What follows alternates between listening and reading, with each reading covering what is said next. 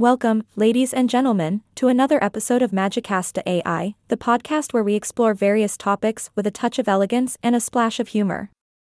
I am your host, and I must say, I'm delighted to be here with you all today. Today, we delve into a topic that is both sensitive and important the effects of anorexia and bulimia on teenagers. It's crucial to shed light on these issues so we can better understand the challenges faced by our teenagers and support them in their journey towards a healthy body image and self acceptance. Anorexia and bulimia are two eating disorders that can have detrimental impacts on a teenager's physical and mental well being. It's heartbreaking to witness young minds succumbing to the grasp of these disorders, which often stem from a desire to conform to societal beauty standards. Let's address anorexia first, where individuals restrict their food intake to dangerously low levels in a pursuit of extreme thinness. As teenagers, our bodies are still growing and developing, and this disorder can hinder proper growth and weaken bones, resulting in long term health issues. Not to mention the toll anorexia takes on our psychological state, leading to anxiety, depression, and social isolation.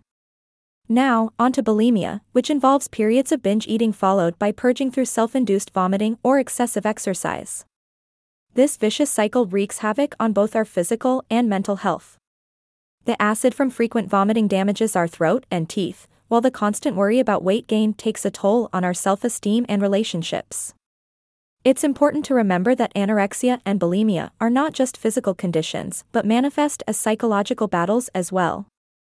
Society plays a role in perpetuating unrealistic body standards, leaving adolescents vulnerable to these disorders.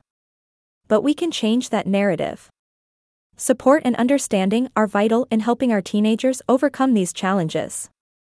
Open lines of communication, fostering healthy relationships, and encouraging positive body image can make a difference. Educating ourselves and others on the signs and symptoms of these disorders is crucial for early intervention. Remember, the road to recovery is not easy, but it is possible. Seeking professional help, such as therapy or counseling, is essential as it provides the necessary tools and strategies to address the underlying causes and develop a healthy relationship with food and body. Let us all pledge to promote body positivity and self acceptance within our communities. We must celebrate our differences and reject the toxic beauty standards that often lead to such destructive behavior. Together, we can create a supportive environment where our teenagers thrive and embrace their uniqueness while taking care of their physical and mental well being. Thank you for joining me today on this important discussion about anorexia and bulimia's effects on teenagers. Remember, your understanding, compassion, and support can make a tremendous difference in someone's life.